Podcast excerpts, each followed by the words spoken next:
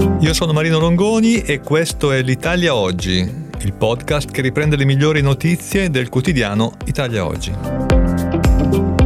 Ciao a tutti, ecco alcune delle notizie più importanti pubblicate su Italia Oggi di giovedì 21 dicembre.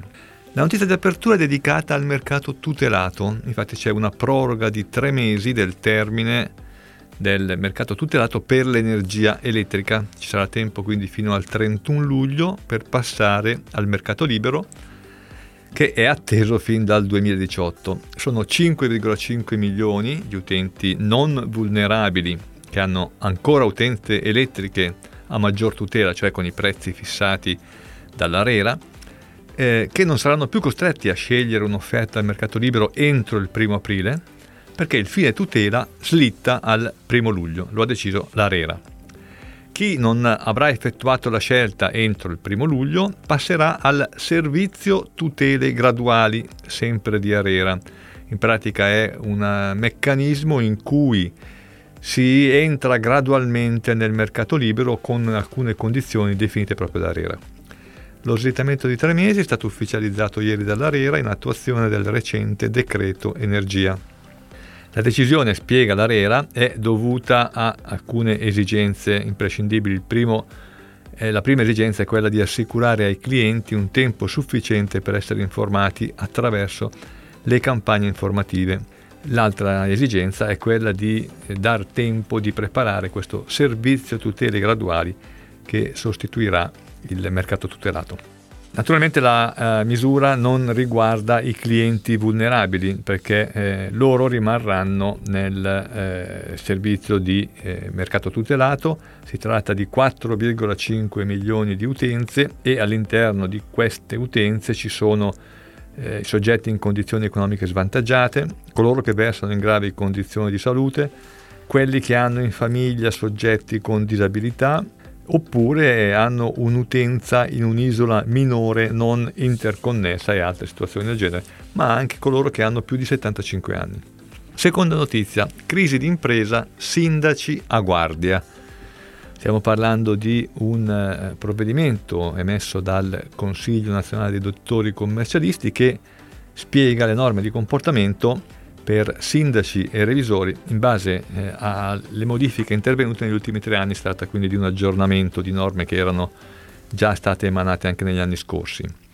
La notizia più importante è che i sindaci eh, diventano in qualche modo eh, l'attivatore e la guardia della composizione negoziata nel caso della crisi d'impresa la tempistica è, eh, dell'entrata in vigore delle nuove regole è abbastanza strette perché entrano in vigore dal 1 gennaio 2024 e in materia appunto di composizione negoziata c'è forse la novità più interessante perché c'è un nuovo ruolo dovuto anche alla riforma della crisi d'impresa ovviamente che ha cambiato notevolmente le norme, nuovo ruolo e nuove responsabilità per sindaci e revisori le segnalazioni dei sindaci in merito alla situazione di squilibrio di carattere patrimoniale o economico finanziario, si legge nelle nuove norme, deve essere effettuata entro un congruo termine da quando il collegio prende conoscenza della documentata situazione di squilibrio che rende probabile l'insolvenza della società. Eh, si tratta di un ruolo effettivamente abbastanza delicato perché eh, il sindaco o il collegio sindacale in questo modo rischia di entrare in conflitto con l'amministratore che magari non ha interesse ad attivare le misure eh, immediatamente per contrastare la eventuale crisi di impresa. E, e il sindaco invece nel caso non facesse le opportune segnalazioni, non si attivasse come previsto dalle norme e ricordato anche dalla, da queste regole emanate dai dottori commercialisti, rischia in proprio pesantemente e quindi dovrà in, alcuni casi affrontare anche un conflitto con l'organo amministrativo. La prossima notizia è sul concordato, una delle disposizioni previste dalla riforma fiscale di Maurizio Leo che però rischia di entrare in collisione con lo statuto del contribuente a causa di tempistiche troppo strette e non conciliabili con quelle previste dallo statuto. Lo statuto prevede infatti che le disposizioni tributarie non possono prevedere adempimenti a carico dei contribuenti la cui scadenza sia fissata anteriormente al sessantesimo giorno della data della loro entrata in vigore o dell'adozione dei provvedimenti di attuazione in esse espressamente previsti. Invece eh, le norme sul concordato prevedono soltanto 5 giorni di tempo tra la ricezione della proposta di concordato dell'ufficio e la decisione del contribuente in ordine alla sua accettazione.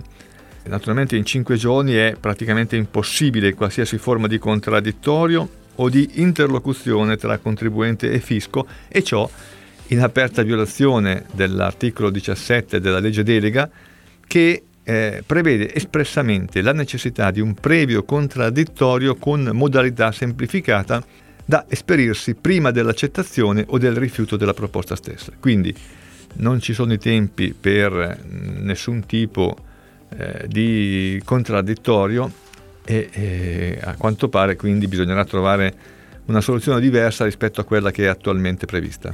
Una notizia invece interessa gli ambulanti. La Camera dei Deputati due giorni fa ha infatti approvato in via definitiva la legge sulla concorrenza e il mercato per il 2022. Ne abbiamo parlato anche ieri. È una delle condizioni imposte dal PNRR l'approvazione di, questa, di queste norme. E eh, dopo 13 anni dall'attuazione in Italia della direttiva servizi, la famosa Bolkestein, e dopo una serie infinita di interventi normativi per conservare con fatica in capo ai titolari dei posteggi il loro diritto, bene, ora eh, di fatto anche queste regole eh, su, sugli ambulanti entrano nel recinto della Bolkestein. Cosa succede? A decorrere dall'entrata in vigore della legge, che deve essere ancora pubblicata in Gazzetta Ufficiale, quindi non c'è ancora l'entrata in vigore, le concessioni di posteggio saranno rilasciate con durata decennale sulla base di procedure selettive e secondo criteri contenuti nelle nuove linee guida, che entro tre mesi dovranno essere adottati dal Ministero delle Imprese e del Made in Italy, previa intesa in conferenza unificata. Ora, in realtà non, non è una liberalizzazione assoluta e completa, perché i criteri dovranno prevedere specifiche clausole sociali volte a promuovere la stabilità occupazionale e a tener conto della professionalità e dell'esperienza precedentemente acquisite dagli operatori del settore di riferimento. Dovranno inoltre prevedere la valorizzazione dei requisiti dimensionali della microimpresa e determinare un numero massimo di concessioni in cui, nell'ambito del medesimo mercato, ciascun operatore può essere titolare, possessore o detentore a qualsiasi titolo, cioè in pratica c'è un occhio di riguardo per coloro che già oggi esercitano la professione di ambulante, hanno i posti nei mercati e quindi nella maggior parte dei casi beh, saranno loro gli assegnatari. Ultima notizia, l'assegno di inclusione dimezza i benefit. Oltre metà delle famiglie beneficiarie del reddito di cittadinanza non riceverà il nuovo assegno di inclusione. Per la precisione, 442.000 nuclei su 868.000 che erano i beneficiari del reddito a giugno 2023 non beneficeranno del, eh, del nuovo trattamento che si chiama assegno di inclusione. Quindi sono il 51% che va a perdere questo benefit. Dei 426.000 nuclei fortunati, quindi che lo riceveranno, il 34%, quindi 145.000, sono cosiddetti beneficiari cronici, cioè hanno sempre fruito del reddito di cittadinanza senza aver mai avuto nemmeno l'analisi preliminare dei bisogni. Sono numeri ufficiali che vengono da un decreto del Ministero del Lavoro e eh, che hanno l'obiettivo di valutare i percorsi di inclusione. Ricordiamo che al posto del reddito di cittadinanza che è stato abrogato dal 1 gennaio 2024 sono previste oggi due misure. Una, supporto per la formazione e lavoro, che dal 1 settembre 2023 è rivolto a favore delle persone cosiddette occupabili, cioè tra i 18 e i 59 anni. E eh, l'ADI dal 1 gennaio 2024 per famiglie con soggetti non occupabili, disabili o minorenni o con almeno 60 anni o in condizioni di svantaggio.